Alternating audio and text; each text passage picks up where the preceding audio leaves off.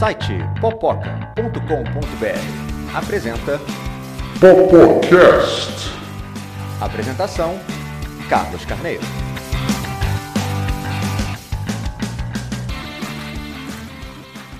Homem-Aranha, Homem-Aranha, nunca bate, só apanha. Bem-vindos ao Popocast. Hoje o tema é o fim de uma era das séries live action para TV e streaming da Marvel. Peraí, como assim? Por que o fim de uma era? Bem recentemente, né, no- no- de acordo com a data que a gente está gravando esse programa, foi, acabou de ser anunciado, a Disney anunciou todas as séries da Marvel e tá tudo indo pro canal Disney. Então, hoje botaram fim na bagunça e a gente vai falar sobre o que, que isso significou pra gente e para o mundo. Mentira, pelo menos pra gente nesse programa, né? E nós não somos a Shield, mas os agentes de hoje são eu, Carlos Carneiro, o editor-chefe do Popoca, Thiago Cordeiro, E aí, a profissional de artes cênicas Eva Miranda Olá, gente! e a crítica literária Laura da Cunha. Olá! Em 2012 tivemos o filme dos Vingadores, que já foi um, um, um- Grande evento. né? Um grande crossover cinematográfico, talvez o primeiro assim desse, dessa extensão. E a Marvel desde então só cresce. E ela resolveu expandir um pouco mais, fazendo as séries de TV relativamente ligadas com esse evento. Né? Algumas séries mais ligadas, outras menos ligadas a esse evento. Mas que foi uma, uma era de, de, de, de histórias e coisas diferentes, principalmente guiadas por Agents of Shield, que começou em 2013, logo depois, e, e era ligada diretamente com os eventos dos Vingadores. Né? Que trouxe o, o Clark Gregg, que fazia o, o Coulson, e um grande, uma grande história, né, um grande arco dele é justamente a ressurreição dele como personagem, porque ele tinha morrido no filme dos Vingadores. Foi a primeira grande ressurreição da Marvel. É verdade. É verdade. nos cinemas, nos cinemas e TV, eu acho que sim. É, foi a primeira grande ressurreição da Marvel. É, assim, se a gente ignorar. Não, ignorar não, né? Porque eu me lembro que quando teve. Quando teve aquela série do Hulk nos anos 60 ou 70, teve um filme pra TV chamado A Morte do Incrível Hulk, que foi a morte mesmo, foi o último filme que o cara fez. Caramba. E aí É. morreu de vez aquele personagem. Morreu de vez aquele personagem com aquele ator. Então não era uma grande ressurreição, Não, pois é, eu tô, tô uma grande morte. eu tô é concordando, eu tô concordando. Que teve Grande a morte, mesmo. mas não teve a ressurreição. E grande morte mesmo, porque o ator que fazia o Hulk era enorme. Era. Eles faziam inclusive com dois atores, né? Tinha um que fazia o Hulk sem ser o Hulk. Sim. E o cara O que fazia. O- O Lou Ferrino e o cara que fazia o David Banner, que eu não vou lembrar, que não era, não era Bruce, era David na série. Era, né? Pois Na é. verdade era David B. Banner. Isso, isso. Jamais, eu, eu- eu- eu vou até checar depois o motivo da mudança de nome. assim. Tem um motivo, tem uma entrevista que o Stan Lee explica o motivo. E é uma das coisas mais idiotas do mundo. Ele perguntou, ele chegou para os produtores da série e perguntou: Mas peraí, o nome do personagem não é David Banner, é, é- é Bruce Banner. Por que, que você não chama de Bruce? E a resposta do- dos produtores: Porque Bruce parece gay. Ah, meu Deus. É nesse nível. Meu Deus. Isso porque eles não falavam português pra dizer que o nome do cara era De Bruce. Caraca, eu não sei o que fez esse pior. Tinha um Mas, brasileiro na equipe. Devia ter. O Tinha meu, um brasileiro na é o mesmo equipe. brasileiro que dá os nomes lá do, De do, Star dos Wars. Do do pessoal do Lucas. Star Wars, né? Mesmo brasileiro Tem zoeiro lá. algum brasileiro. É, tipo, até agora eu tô rindo com o Thiago, que a gente tá assistindo The Mandalorian, e ah, o nome da Jedi é Achou Katano. É, assim, eu- Achou Katano. É, Onde eu- você achei? Ah, achei Katano. a gente desfez um grande mistério porque a gente tá fazendo. A gente tá precisando fazer exercício, a gente foi fazer Kung Fu. Bom, E aí eu não sei se vocês lembram que na, em Star Wars tem uma personagem lá que também foi zoeira, que é Sifu Dias, né? Que é. Sifu Cinco Dias. dias. E a gente descobriu que Sifu, Em chinês. em chinês, é tipo uma espécie de mestre, É mestre. mentor, algo do tipo. Mestre, patriarca. Vocês imaginem, a gente chegou pra fazer aula, tava lá, Sifu, tal, tal, tal. Não vou falar o sobrenome do mestre. Mas era isso. Eu falei assim, ah, então era por isso. Então pelo menos essa parte aí não tem. De repente, esses termos todos querem dizer alguma coisa em chinês e a gente não sabe. Eu Então, ainda voto que tem um brasileiro zoando lá. é mais qualquer coisa divertido. chama ele Zaifo. Por que Zaifo? Porque é assim que traduziram Star Wars. E fica por, aí, fica por isso mesmo. Mas voltando então aqui pro nosso assunto, que é A primeira grande ressurreição do universo Marvel, que foi com Agents of Shield, o retorno de Coulson.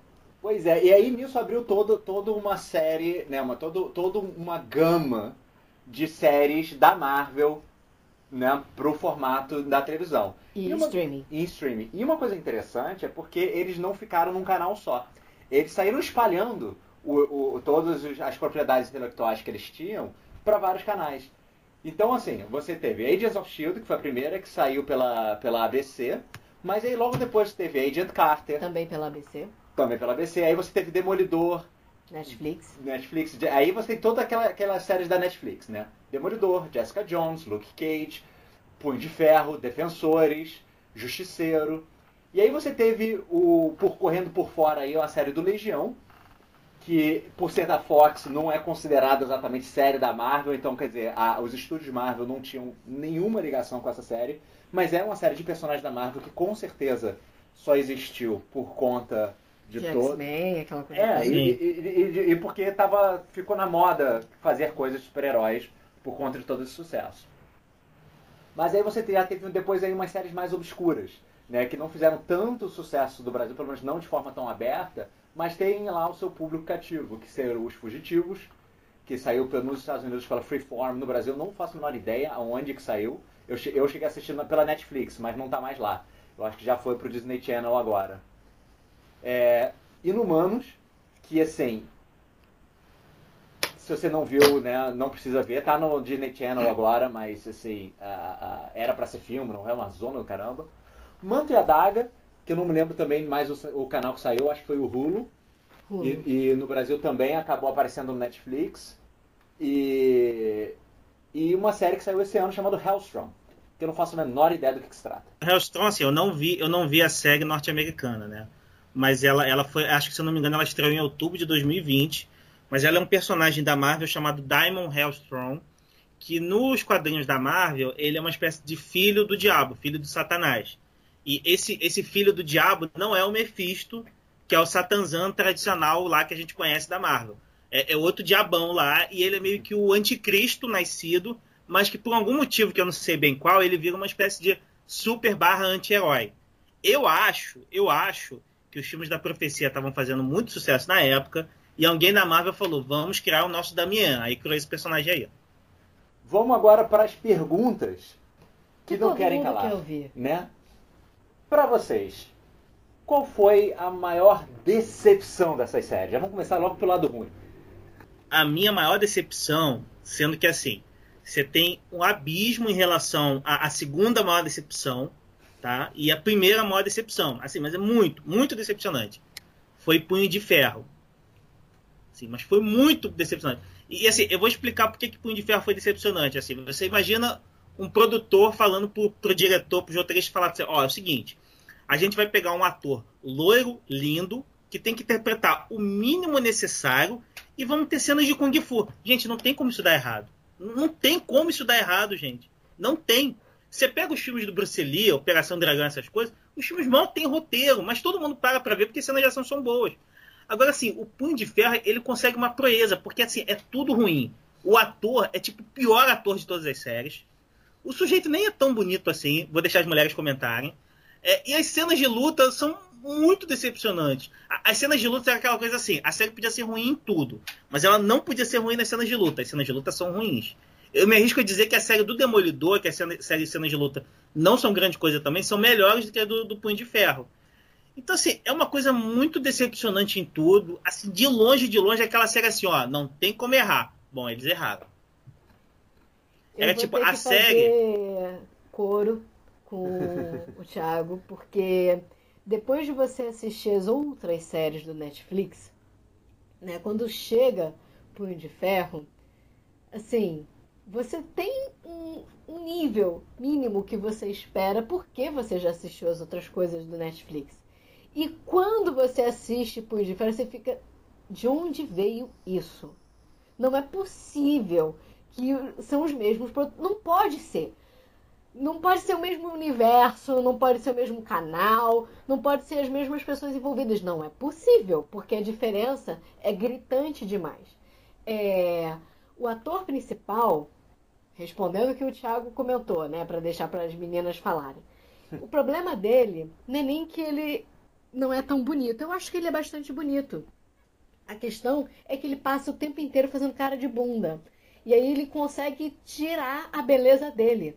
Eu ia comentar que ele faz cara de constipado, mas eu acho que cara de bunda faz sentido também. Ele fica o tempo inteiro com aquela cara que você fica olhando assim, tipo, não, não. E não combina com o personagem, não combina com o resto do universo que eles montaram pro Netflix. Você fica se perguntando de onde surgiu aquela aberração. Porque é uma aberração. Mas vamos fazer fazendo uma comparação aí, fazendo uma comparação aí com a, com a série mais conhecida. Não estou nem dizendo que é a melhor. Mas, por exemplo, com Demolidor, por exemplo, a, as cenas de ação são um pouco melhores, o roteiro é muito melhor, o ator é, é, eu vou deixar vocês dizerem se é mais bonito, se é menos jeito, mas o ator é bom, cara. O ator que faz o Demolidor lá, o cara é bom. O cara é bom Sim. ator, né? Eu nem acho o cara que faz o Demolidor bonito, mas ele é charmoso. Então ele consegue fazer aquele aquele jeitão que você acaba achando o cara bonito. Por mais que se você analisar friamente ele não seja, mas ele acaba passando e tem toda a questão do físico que ele trabalhou para estar tá ali, que é pré-requisito, né? Mas ele conseguiu chegar no pré-requisito, então é, em termos visuais é bastante interessante. Vou discordar do que você falou sobre as cenas de luta, porque eu gosto muito das cenas de luta de Demolidor. Porque eu acho que ele se propôs a um outro estilo. O lance de Demolidor não é o aire full, né? Não é aquela coisa plástica, super ultra mega tchan tchan tchan que a gente ficou acostumado depois Sim. de Matrix. É, não, não é isso o, a proposta de Demolidor. A proposta de Demolidor é ser algo bem mais sujo, né? E talvez até por conta disso bem mais próximo da realidade. E com relação a isso, eu acho que Demolidor foi extremamente feliz. As cenas são muito boas. Eu lembro de uma da primeira temporada, que é ele num corredor, entrando e saindo de uns quartos para salvar um menino. Ah, Cara, aquela cena é ótima. Aquilo é muito é bom. Aquilo é muito Virou uma bom. constante, né? A série, uma toda a série Netflix da Marvel tenta fazer uma cena dessas. A, né? a cena do corredor da série. Toda, toda série é, passa a ter. Exatamente, assim, porque aquela cena é muito boa. Só um parênteses, acho que assim, pela época que foi lançada e pelo estilo da cena, eu nunca ouvi falarem isso abertamente. Mas me parece claramente que aquela cena ali foi inspirada em Old Boy. Que Old Boy tem uma cena dessas, né? Me parece claramente que foi inspirada ali, mas acabou que a gente lembra mais agora por causa das séries do que por causa do filme. Verdade. Mas uma coisa, uma questão interessante das, das, da coreografia de luta e por que tão decepcionante em Punho de Ferro, é, pegando o gancho no que você comentou, é justamente isso. O Demolidor, as cenas de luta têm uma personalidade. Existe um motivo para as cenas de luta serem daquele jeito. Foi uma opção intelectual ali da pessoa virar e decidir, não, vou quero fazer desse jeito por conta dessa estética da série.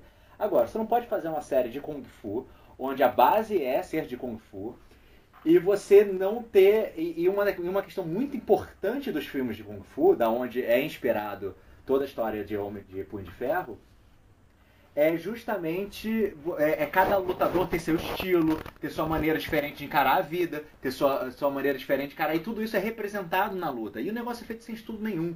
E fazer isso hoje em dia, depois de você ter um zilhão de filmes chineses para você usar como base, e depois a internet, de, o YouTube. E, e, a internet, o YouTube. E depois de, de, de, Avatar, o desenho animado, já ter sido feito, é, é um absurdo. Porque assim, significa que quem estava produzindo a série não pesquisou absolutamente nada sobre Foi estilos de luta. Nas coxas.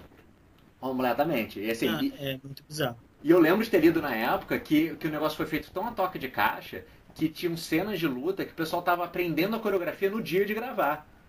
Meu Deus. Meu Deus. Era assim. Ah, porque luta é fácil, né, gente? É. Luta é fácil, é moleza, dá pra aprender no dia. É moleza, só chegar lá e lutar, não? É, assim, o que, o que me constrange nisso tudo é porque, assim, é, eu, eu não gostaria, mas eu talvez eu entendesse uma série de luta que tivesse cenas de luta ruins, mas tivesse história, tivesse enredo, tivesse roteiro. Mas é que Punho de Ferro não tem nem isso, gente. Assim, eu já, eu, já, eu, já, eu já ficaria bem puto com uma série de luta que não tem luta e nem enredo. Mas ainda poderia ver uma série com tudo isso que tivesse uma atuações boas. Mas também não tem isso, cara. A impressão que eu tenho é assim, cara, o que, que o showrunner desse troço estava fazendo, gente? É, Ele prestou atenção. Você fazer uma série baseada em, em, em artes marciais. E parece que. Eu não assisti mas vendo os comentários de vocês, parece que as pessoas nem fãs eram. Não, é. Porque, não, tipo, não é, um monte de amigos meus são fãs de artes marciais e só de conversar com eles eu sei que existem ah. estilos ah, de luta, gente. A, a, impressão que eu tenho é que talvez quem fez a série ficou muito preocupado em ler os quadrinhos da, da, da Marvel, porque, assim, a história é até certo ponto fiel ao dos quadrinhos. É o Danny Rand, é, ele é milionário nos quadrinhos também. Tem isso aí, eu até acho que é parecido mas a pessoa não ficou preocupada em ser fiel às coreografias de cena de ação. Porque assim, a gente já tá, a gente já tá no século XXI, gente. É um cenário bem estabelecido, é maduro, sabe? É, é o, cinema, o cinema japonês, o coreano já, já viajou o mundo todo. Então, assim, eu encaro uma série dessa é um desafio. É um desafio, porque, pô, como é que eu vou acrescentar alguma coisa ao gênero? E, e é isso, não acrescenta, entendeu? É, eu acho até assim, vou até lançar um desafio aqui. Uh, qual seria uma boa série de ação que a gente poderia citar que se tivessem feito igual, é, já seria melhor que Punho de Ferro. Porque, por exemplo, a gente está revendo agora The Americans. The Americans não é bem uma série de ação, mas tem muita cena de luta. As coreografias de The Americans são muito melhores que de Punho de Ferro. E nem é uma série sobre, sobre arte marcial japonesa, entendeu? Eles usam Buffy. Krav Maga, entendeu? Mas é melhor. Qual que você falou? Buffy. Buffy. Até Buffy é melhor, cara. Buffy é melhor. É verdade, cara. Olha, Buff é melhor. E Buff não dá nem pra gente dizer que é bom, cara. Mas... Buff não dá nem pra gente dizer que é bom. Não, não, não, Eu gosto muito de Buff. Eu sou muito fãzoca de Buff. Mas as cenas de ação não são boas. Não. Ah, ah tá. bom. Tá, ok. okay. Tá. As cenas de ação de Buff são cenas de ação dos anos 90, né? Apesar Sim. de Buff chegar... Tá muito melhores. Olha, é, é, bem diferente, mas é realmente é, é, a gente dizer que é, que, é, que é melhor é complicado. Mas assim, pelo menos tem mais personalidade. E coisa que a, que a cena do Ponte de Ferro realmente não tem. Ah, mas assim, dentro da própria, do próprio universo Marvel, Agents of S.H.I.E.L.D. usa muito a questão de luta, né? De, de, de você... luta física como, como algo integrante da série. Você tem uma personagem que era é, é uma hacker, que ela vai se tornando uma agente sinistrona. E, e, ela vai aprendendo a lutar. Então as pessoas fazem comentários em relação a como se lutar em certos ambientes que é muito melhor do que Punho de Ferro. E olha que Agents of S.H.I.E.L.D. é série para televisão, 22 episódios, é negócio feito a muito toque de caixa. Quando Punho de Ferro não, você tá ali se matando para fazer 13 episódios.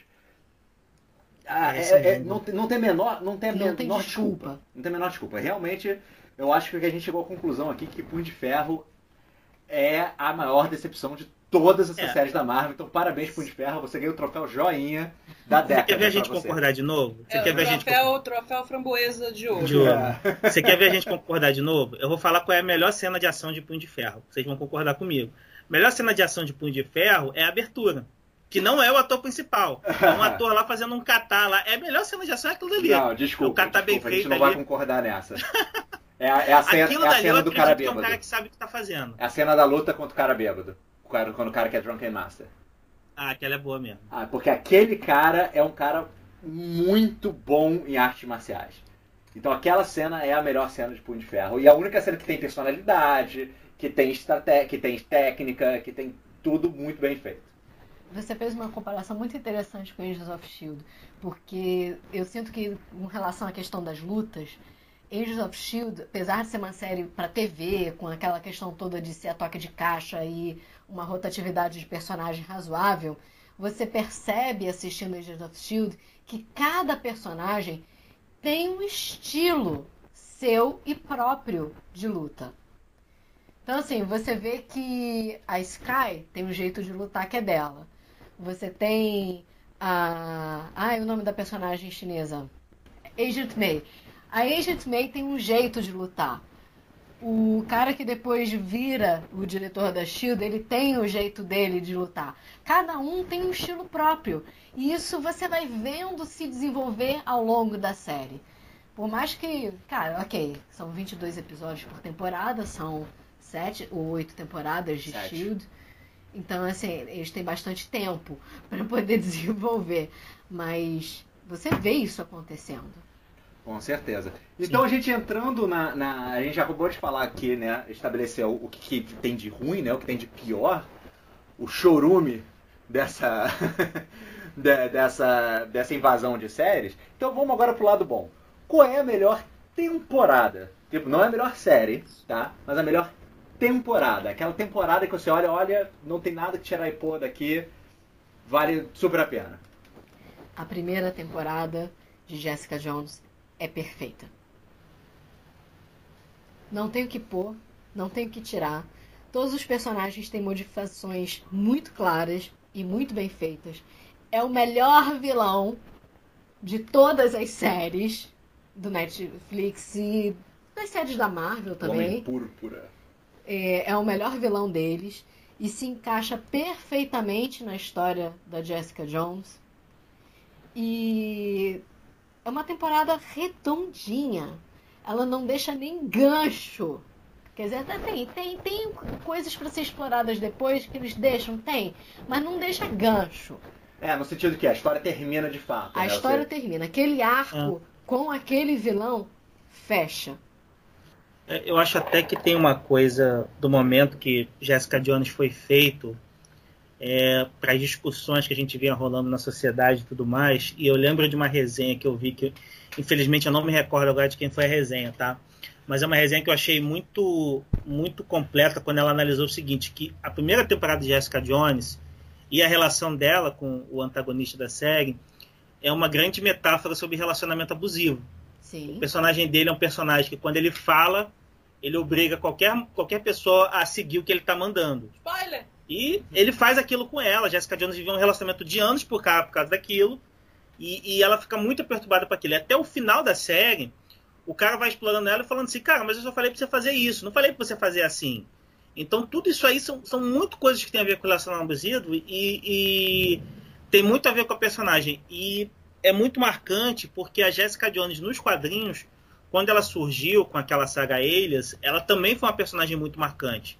E a série de TV nem é tão parecida assim com as primeiras sagas de quadrinhos da Jessica Jones, mas tem uma cara que lembra muito a personagem dele também. Eu acho, eu acho também que é, eu concordo que é a melhor temporada é, das que eu vi da Netflix. É, é, até incrível a gente pensar que a segunda temporada caiu bastante em relação à primeira, mas a primeira é muito, muito perfeita. Assim. Se eu fosse fazer outra série da Marvel Netflix, eu ia falar, cara, tem que ser igual essa daqui. A gente tem que fazer igual essa daqui. E eles foram muito inteligentes de entender as limitações que eles tinham. Porque a Jessica Jones, como personagem, ela tem superpoderes. Ela é super forte, pula super alto. Mas a série não é sobre isso, né? Então você não precisa de um vilão, no final das contas, que, que aí eles vão brigar no final e vai ser... Não, é tudo psicológico que acontece na série. Então você tem um vilão que, por mais que ele também tenha superpoderes, é um superpoder que você fica o tempo inteiro neurótico com aquilo ali, porque ele é um, é um poder que ataca muito no psicológico dos personagens. Então, é uma série que poderia muito ter, ter descambado pra. E aí vamos dar soco na cara um do outro no final. E não vira. Vira sempre sobre como é que é um relacionamento abusivo e como é que é a dinâmica de poder nessa, nesse relacionamento. Então, todas as relações da série, você vê essa dinâmica de poder. A dinâmica de poder da advogada com a esposa que ela tá, tá se divorciando. A relação de poder do, do, do cara que tem vício com drogas, é uma relação de poder dele com ele mesmo ali, né? Com, lidando é, com a recuperação do vício. com a própria Jéssica, a Jéssica uhum. com ele, né? Da advogada com a Jéssica. É tudo o tempo inteiro relação de poder, da Jéssica com a irmã. Então, é, é, o roteiro da série é muito feliz realmente em lidar com essas dinâmicas. Eu concordo que, que em termos de temporada, eu acho que, que realmente não tem não tem nada tão bom, tão. E não é nem que as outras não sejam boas. Eu gostei muito da primeira temporada de Demolidor. Só que quando você assiste uma segunda vez a primeira temporada de Demolidor, ela não segura tão bem quanto você assistir pela segunda vez a, a primeira temporada de Jessica Jones. E Demolidor, quando você assiste depois esse, as temporadas seguintes, as coisas meio que descambam muito. E aí é como se a coisa se repetisse, enfim. Jessica Jones tem os problemas das temporadas seguintes? Tem. Cai de qualidade? Cai. Não estou discutindo. Mas nada é igual à primeira temporada. Tá, tá em outro patamar, digamos tá assim. Tá em outro patamar. tá em outro patamar. E nem a última temporada de Shield, que é bem bacana, consegue chegar nesse nível de qualidade. Ah, completamente diferente. Apesar de eu gostar muito é. da última temporada de Shield. Eu tenho uma impressão forte que, que no caso de Demolidor, Punho de Ferro, as séries da Netflix em geral, elas têm uma coisa em comum, assim, que parece que em algum momento os caras enrolam, assim, eles não tem mais história. Tanto que as temporadas são muito curtas, são três episódios. E, e, eu acho que todas as séries da Netflix, no começo, eu começo gostando. E no final eu falo assim, meu Deus, quando é que isso vai acabar? Pois é, é algum, alguma coisa no contrato deles de, de, deixou uma obrigação que tem que ter 13 e não tinham. A maioria das, a maioria das temporadas poderiam ter tido oito episódios é. e ter sido ótimo. É, mas assim, eu vou te falar um negócio assim, que essas coisas, essas coisas, o, o roteiro de uma série, ele nunca, ele nunca, o, a quantidade de episódios de uma série, ele nunca é decidido na sala de roteiristas, tá? A sala de roteirista recebe assim, ó, essa série tem três episódios, e aí você vai escrever uma história para três episódios. Assim, eu acho que assim é um erro grave assim da, da criação da série, aí o showrunner, roteirista, diretor, todo mundo, que assim, você, você não tinha história para três episódios. Então o que, que, você faz? Você enrola, você enrola, você enrola, você enrola, você enrola, enrola. E, e, tem algumas séries que até me parece o contrário, como por exemplo, Luke Cage, até o quinto, sexto episódio, a série, eu, eu assisti a série empolgadaço, assim, eu falei, meu Deus, olha esse universo, jazz, os caras estão apresentando um negócio incrível. E de repente os caras colocam um monte de coisa no meio, inventam um vilão ali que a série fica horrível. Então, assim, é até excesso de história que você faz e você corre. Então, acho que é, talvez tenha sido uma coisa de amadurecimento do gênero mesmo, né? Foram as primeiras séries com grande orçamento de super-herói da Marvel sendo feitos. Então talvez os caras estavam amadurecendo uma coisa ali que eles ainda estão aprendendo a fazer. E tem a ver com o showrunner geral também, né? Vamos combinar. Porque quem era o responsável pela, pelas séries de Netflix, responsável justamente, digamos assim, o papel do Kevin Feige, que o Kevin Feige faz nos filmes, você tinha um cara que era responsável por isso nas séries da Netflix da Marvel. E o, esse nome desse cara é Jeff Loeb. Se você conhece alguma coisa de quadrinhos, você sabe que Jeff Loeb é responsável por uma das piores coisas que a Marvel já fez assim, na história. Mas por algum motivo esse cara vende. Por mais que seja história ruim. Então, assim, ele é aquele cara que faz uma história horrorosa, mas que pega um público específico e a galera compra. Então. É, é eu acho que é uma coisa assim. importante se citar o Jeff Loeb, porque recentemente houve uma denúncia referente a Demolidor dos dois atores orientais do filme é, que fazia o Nobu e a Madame, não me recordo o nome agora. O ator que faz o Nobu, ele denunciou que houve uma questão de sumir com os personagens orientais na série, que, em que o Jeff Loeb estaria envolvido, né? Ele disse que o Jeff Loeb falava claramente que ninguém queria ver os personagens orientais, que tinha que tirar eles da história, que eles eram chatos. O que, assim, eu, eu não posso falar pelo público norte-americano, mas eu posso falar aqui do lado de cá. Eu achava o Nobu um personagem incrível. É, Aquela madame chinesa. Legal, madame é, eu, achava, eu ficava assustado com ela. Eu achava ela assustadora. E, e, tanto o ator quanto a atriz eram ótimos. Sim. E o ator reclamou que várias vezes suprimiam falas que estavam no roteiro. O Jeff Loeb mandava tirar falas do roteiro que não era para ter. E, enfim, o cara se queixou, a gente está no momento de empoderamento, de discutir minoria na TV. E você tem uma série que só tem dois personagens asiáticos e, e os dois são talhados ali, são tolhidos ali. Olha, não duvido, porque o Jeff Loeb realmente ele é responsável pelas piores temporadas de Lost e tudo mais. Assim, Jeff Loeb está envolvido normalmente quando der uma queda de qualidade grande ele está envolvido. O fato dele ter emprego em Hollywood explica como é que, é de, que algumas vezes as pessoas caem para cima, né? É, Hollywood é tem isso. É inacreditável. É aquilo que é uma coisa que a gente fala sempre, assim, se fosse uma mulher, no primeiro, na primeira derrapada, não, ela nunca mais trabalhava de novo, ia ter que vender bolo de pote e tal. Não, é absurdo, assim, a quantidade de, de, de espaço que ele tem. Então, gente, engano, novamente... Heroes, ele entrou quando caiu a série também, né? Ou a no... série caiu quando ele entrou? Não sei. Sei que coincide aí. Ovo, galinha. Ah. Mas então, voltando então a falar de coisa boa aqui. É, então, eu acho que a gente concordou rápido em relação à melhor temporada, que foi impressionante. É, e então vamos agora para a série. Quando vocês olham toda essa lista de séries, qual é a série que vocês gostaram mais? Olha, eu acho que assim, em, na média, se você somar todas as temporadas, eu acho que talvez Demolidor ganhe. Acho que as três temporadas de Demolidor ali formam uma produção mais ou menos estável. Se eu fosse falar, se fosse escolher uma das séries para voltar ou continuar, eu gostaria que Demolidor continuasse. As outras eu não senti muito falta.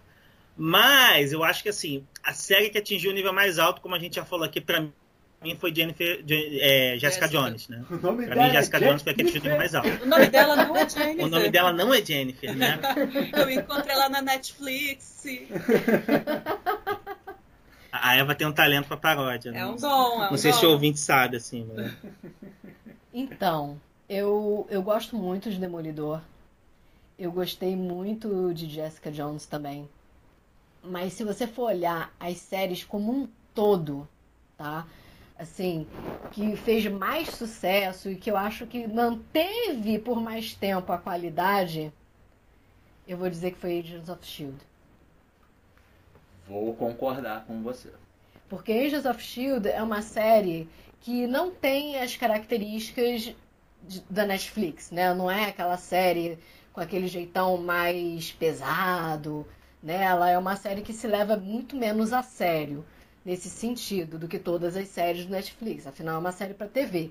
Mas é uma série para TV que durou sete anos. E se você pegar qualquer temporada de Agents of Shield, você vai encontrar o mesmo nível de qualidade.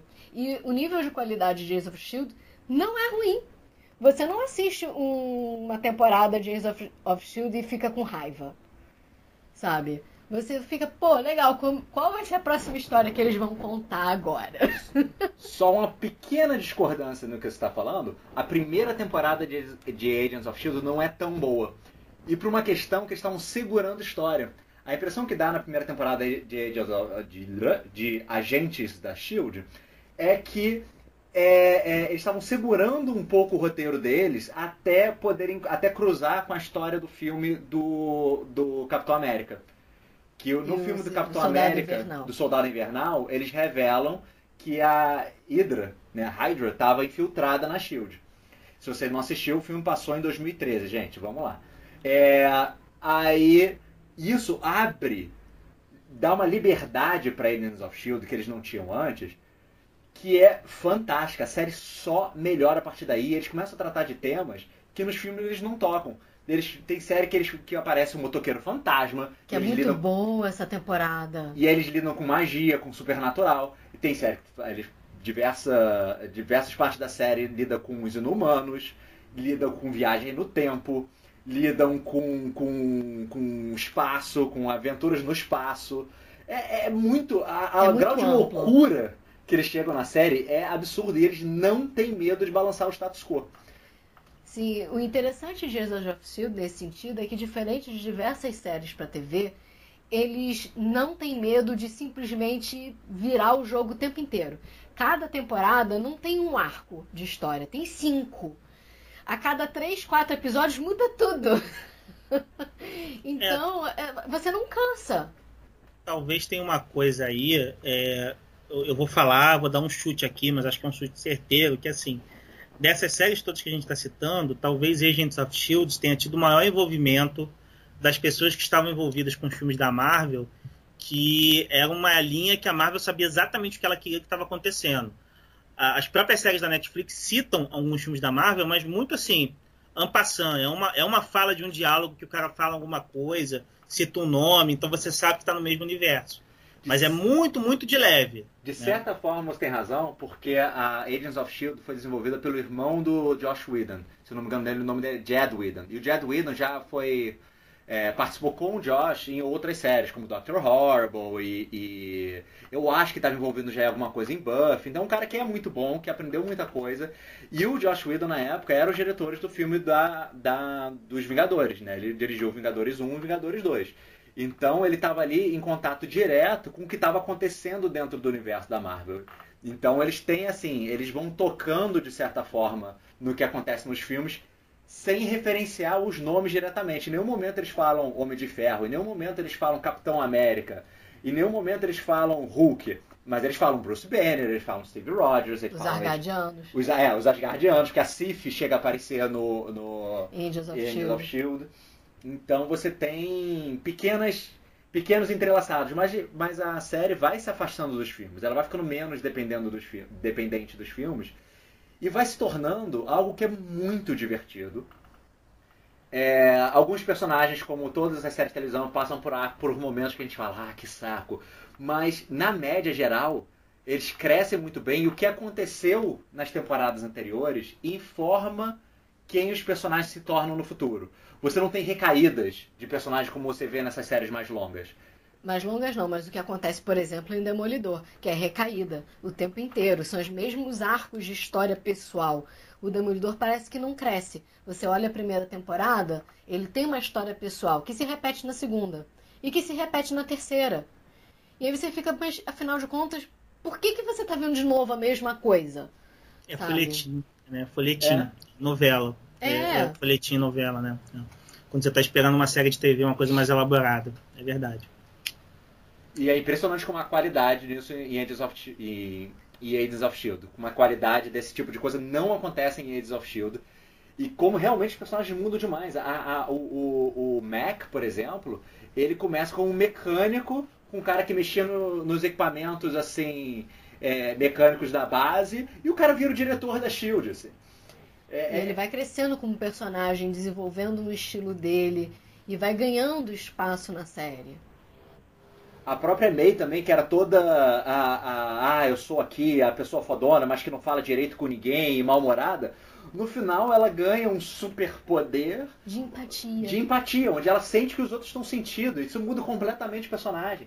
Eles, eles, eles não têm medo de usar os atores que eles têm. E os atores são bons. E Agents of Shield, eles conseguiram uma média de ator, assim que para série de TV é, é um pouco acima da média. Sim, é um ensemble cast, vamos colocar assim, que é, você não tem um principal. Uma grande parte da história da Shield acaba é, girando em torno da da Sky, da né? Sky, Sky barra Daisy, mas assim o que acontece com todos os outros personagens é tão importante quanto ou mais. Sim, isso é interessante porque eles conseguem equilibrar bem o tempo de tela e de importância para cada arco, né? Então você tem os arcos dos personagens, eles são importantes para o arco da história, né? De todo mundo. Só um paralelo engraçado em relação a Agents of Shield é que a, a Disney né, anunciou agora que uma das séries animadas novas que né, vão acontecer em 2022, uma série chamada What If, que em português é O que aconteceria se, que é baseada numa série de quadrinhos onde eles volta e meia soltavam histórias, assim, ah, o que, que aconteceria se o Buck tivesse é, é, tomado soro super soldado, e não o Steve Rogers? O que aconteceria se o Homem-Aranha não tivesse se livrado do uniforme negro? O que aconteceria... E com as histórias desse gênero? Que eles têm uma, uma liberdade, assim, né? Quem está escrevendo o roteiro ganha uma liberdade de, de pirar em cima dos personagens, que é bem interessante. Eles vão trazer isso para desenho animado, que é bem legal. E tem um episódio em Agents of Shield que se chama What If? Porque eles estão presos numa, numa, realidade, numa realidade virtual e aí é, que é baseada no que teria acontecido caso certos eventos da série não tivessem acontecido. E onde estariam os personagens naquele momento da história, que a realidade virtual meio que calcula. E joga os personagens para essa realidade essa, alternativa. Realidade que é muito legal, que é todo um arco de histórias, na verdade, mas o, primeira, o primeiro episódio desse arco se chama What If, que para quem já conhecia as histórias do quadrinho, assim, já fica aquela coisa de fã, tipo, que legal! É, e tem vários What If que são muito famosos, né, porque são momentos marcantes, do tipo, que aconteceria se a Fênix Negra não tivesse morrido uhum. e tudo uhum. mais. Eu tô muito curioso para ver esse desenho, porque eu lembro que uma regra não declarada do What If é que o final dele sempre tinha que ser muito pior do que o que aconteceu no universo, na cronologia normal. É, tinha que morrer todo mundo. Tinha que ser uma coisa pro fã não ficar assim, poxa, eu queria que tivesse sido desse jeito, entendeu? Eu acho que é meio que uma, um, um salvaguarda dos roteiristas, assim. Eles garantiam que o que eles tinham escrito ia ser melhor. Interessante, gostei. O que é um pouco triste, porque uma das histórias que eles anunciam no, nos trailers do Arif desenho animado é o que teria acontecido se a Agent Carter tivesse é, é, recebido o soro. Isso, ela não seria o Capitão América, seria Capitão Britânia, provavelmente, porque o escudo dela tem a símbolo da Inglaterra, porque a Agent Carter é inglesa. Ó, eu sou capaz de apostar dinheiro que todo mundo vai morrer nesse universo. é, é sempre assim. Para encerrar, então, vamos falar um pouco do que a Disney anunciou que vai acontecer em 2021 e 2022, né? Finalizando essa era de, de séries para televisão espalhadas em vários canais, indo tudo pro Disney Plus. Então vamos lá, a Disney anunciou para já pro ano que vem a série WandaVision, que já tem trailer. É um trailer muito doido, inclusive, não entendi nada. é, Falcão e o Soldado Invernal também tem trailer. Esse eu achei bonitinho. Pois é. Com os atores que fizeram o Falcão e o Soldado Invernal nos filmes, né? Então você e vê Van, que eles... WandaVision também. E WandaVision também, exatamente. Rogue com o Tom Hiddleston, também é em 2021. What If, que a gente já comentou. Miss Marvel, que já escolheram a atriz, que não, devem começar a filmar agora, se já, se já não começaram. Eu acho que já começaram porque já tem algumas imagens de promoção. Não tem trailer, mas tem imagens de promoção. É, para 2022 tem a série do Hawkeye, que vai mostrar uma outra personagem também é, que eles vão apresentar nessa série. Moon Knight, que já tem o ator principal, que é o Oscar Isaac, né? aquele gato que fez Star Wars, que fez é, Ex Machina, entre outros filmes, é aquele apocalipse horroroso X-Men também. É, eu achei uma coisa, uma coisa curiosa, porque o Mark Spector, que é o Cavaleiro da Lua nos quadrinhos, é, embora ele seja um personagem norte-americano, ele tem uma origem ligada à, à, à mitologia egípcia, né? E eu, eu, imaginei que eles fossem escolher alguém de ascendência egípcia, mas eles escolheram alguém com, com um pouco mais distante do que isso. E eu acho um ótimo ator, né? Acho um ótimo ator. Eu já vi ele fazendo papel de judeu, por exemplo. Bom, né? Vamos... É, ele tem aquela cara que. É aquela cara do latino que pode ser quase qualquer coisa. Sim, realmente. Ele fica um... Vou botar aqui a palavra que eu odeio, mas ela se encaixa. Exótico. É, ele tem aquela cara que pode. É porque é misturado, né? É aquele típico latino que tem tanta mistura no sangue que no final das, das contas tem cara de tudo. E por último, a, última série anunciada, para mim, o mais curioso, é a série She-Hulk, que também já escolheram a atriz para fazer a She-Hulk, que é a Tatiana Maslany, que ela ficou famosa por Orphan Black e ela faz bilhões de versões dela mesma. O que me deixou bastante interessado na série da, da She-Hulk foi na, no anúncio do Kevin Feige, que ele deu a entender que como é uma série que acontece dentro de um tribunal, né, a She-Hulk é uma personagem que é uma advogada especializada em casos super-heróis, então ele deu a entender que é a chance que eles vão ter de vários personagens da Marvel fazer, fazerem aparições. E aí você tem os outros personagens que a gente já conhece que são ligados à, à parte legal, de, à parte de direitos, né? Como o próprio Demolidor, a Jessica Jones, que é uma investigadora. Eles podem aparecer, não necessariamente os mesmos atores, mas certamente os personagens, grande chance deles darem um alô, assim, tipo, olha só que legal. É, no caso da Jessica Jones e do Demolidor, eu torço para que sejam os mesmos atores, porque eu gosto muito deles. Ia ser divertido, Olha, certamente. eu suspeito, eu suspeito, e, e como esse podcast vai ficar salvo aí, alguém pode ouvir daqui a dois ou três anos e tal. Posso estar errado, mas agora a gente não tem nenhuma notícia sobre esse retorno ou não. Mas eu suspeito que está rolando alguma coisa nos bastidores sobre Demolidor voltar a ser filmado quando os direitos migrarem para Disney. É, eu, por que, que eu suspeito? Porque a série já acabou, já foi cancelada há quase um ano. Os direitos estão voltando para Marvel agora. E os atores do elenco começaram a falar novamente sobre os fãs pedirem a série de volta. Então eu acho que está rolando algum movimento, alguma coisa, estão avaliando. E tenho a impressão que assim, She-Hulk já está sendo produzida, já está adiantada em relação ao retorno dessas séries. Então vocês imaginem assim, se tivesse um capítulo em que aparecesse o Matthew Murdock com o ator original, isso seria uma ótima forma dos caras medirem, ó, parece que o pessoal está querendo mesmo de volta, entendeu? Então eu suspeito que Demolidor tem uma chance muito acima do razoável de reaparecer nisso aí. Olha, eu concordo plenamente. Eu continuo torcendo mais pela Jessica Jones. Sim. Mas é, é uma, uma questão que agora a Disney tem toda a liberdade de fazer, e a Marvel, consequentemente, é da interação entre as séries. Né? Ele já anunciou, por exemplo, que Miss Marvel vai aparecer primeiro na série, mas a personagem vai aparecer no filme da Capitã Marvel. Então, ele, a sinergia de, entre séries e filmes vai ficar cada vez mais forte, porque agora é tudo Disney. Não é mais agora é a rede de televisão que tem os direitos levemente diferentes do coisa, agora está em outro canal que não tem tantos direitos assim. Ah, e é esse pacote aqui de heróis eles podem usar, mas esses nomes eles não podem. Isso tudo, essa, toda essa burocracia morre por ser tudo oficialmente do mesmo estúdio, do mesmo canal. Então, assim, é um, um futuro mágico pela frente no universo Marvel. Eu só tenho um certo receio com relação a isso, no sentido de que você, para assistir alguns filmes, talvez faça muita diferença você ter assistido as séries. E eu acho que é provável que isso venha a acontecer. Isso é um problema que a gente não vai ter, mas é um problema para eles, eles que resolvam.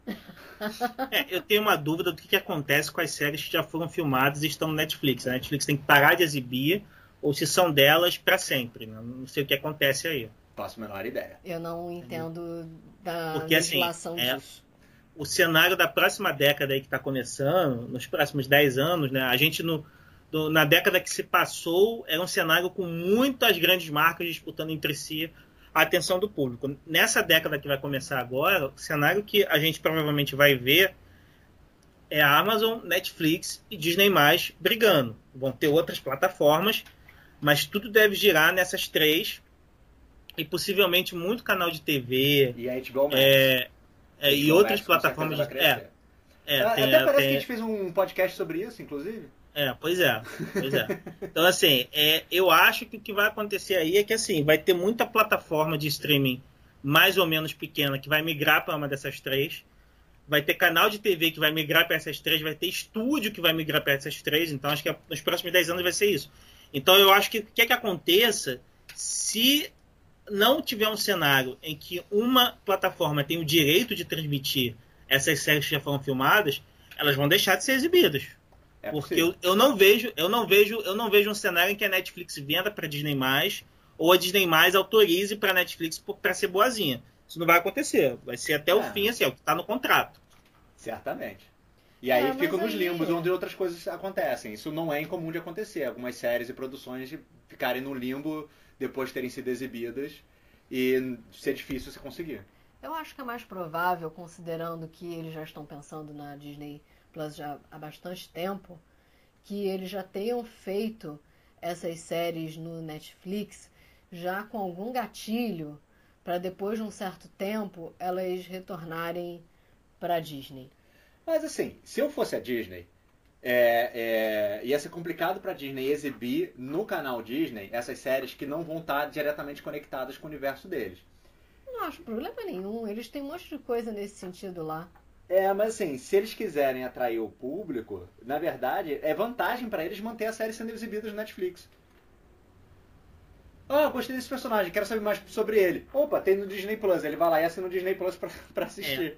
É o que você está falando faz muito sentido para nós que gostamos das coisas, mas eu acho que para produtores, para galera que, que, pensa no dinheiro assim, não é assim.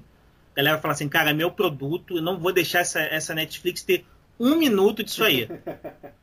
é possível, mas vamos ver o que estão mais interessados. De qualquer forma, pessoal, essa foi a, a fim de uma era de séries da Marvel. Uma nova era começa uma nova década começa. E esse também foi o nosso último programa do ano. 2020. Ah! ah não, ah não, acabou. 2020 acabou, peraí. Nossa não... primeira temporada também está no fim.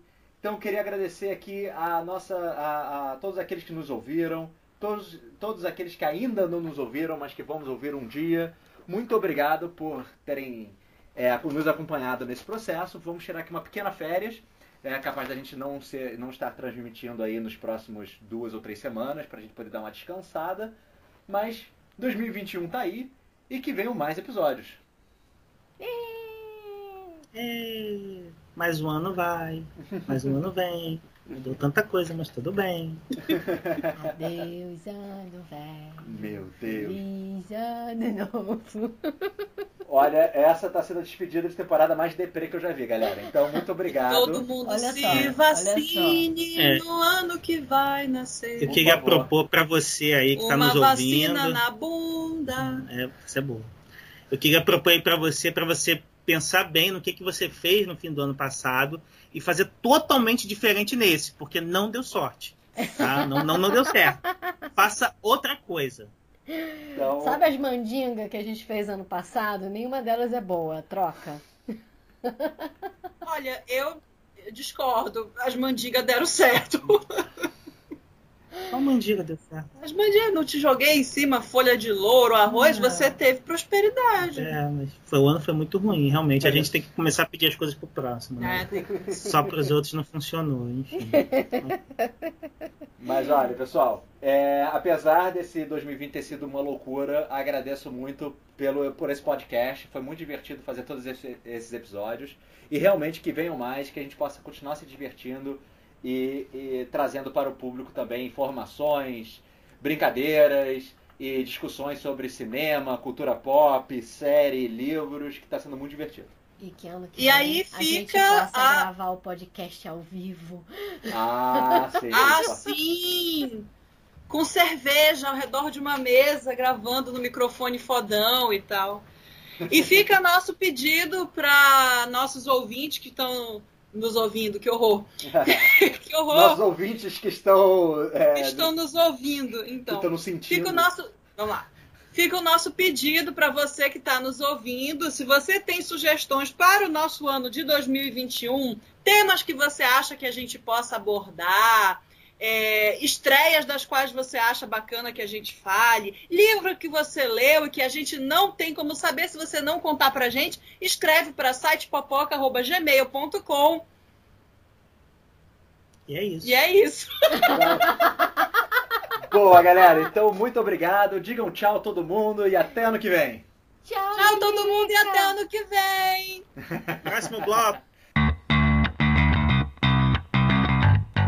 Site popoca.com.br apresentou Popocast. Quer participar do Popocast? Mande um comentário que a gente lê. Nosso e-mail é sitepopoca@gmail.com. Você também pode enviar pelo formulário de contato no site popoca.com.br ou nas nossas redes sociais, no Instagram, Facebook e YouTube em que estamos como arroba site Popoca.